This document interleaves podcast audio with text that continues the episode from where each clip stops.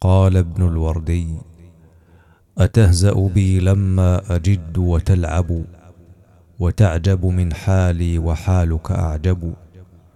ألا طالما قد كنت مثلك ساعيا لجاه ومال جاهدا أتطلب.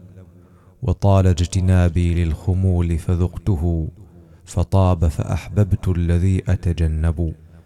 وما العيش إلا في الخمول مع الغنى. فشكرا لمن في فضله أتقلب. رضيت كسادي واستخرت بطالتي وقلبي مسرور وعيشي طيب.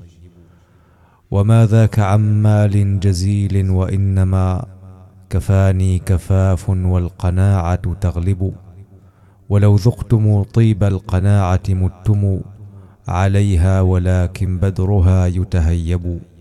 تركت لكم عز القضاء وجاهه وأبعدت عنه خائفا أترقب فقوموا على ساقي حديد وشمروا لنيل علاء واهجروا النوم واطلبوا وميلوا وجولوا واحكموا وتخولوا وصولوا وطولوا وانبذوا الزهد وانهبوا ستعلم نفس أي حمل تحملت.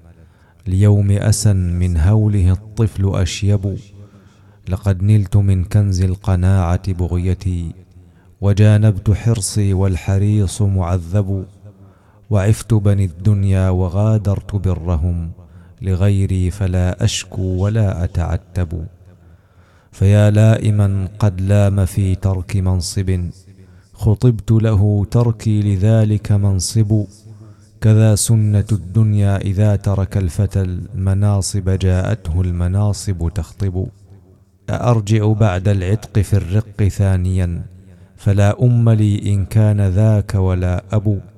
تركت حسودي والولايات همه. يجاهد في تحصيلهن ويدأب. وما جهلت نفس المعالي وطيبها. ولكن رأت أن السلامة أطيب.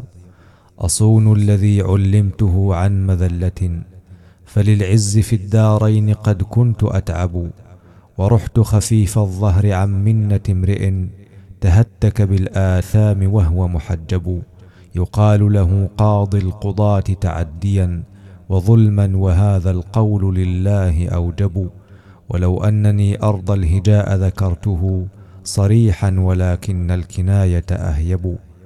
تلبس أثواب الرياء تصنعا ليغسل عنه الذم والطبع أغلب غدا بعد حر الفقر رطبا مبردا وقد بان لي أن المبرد ثعلب.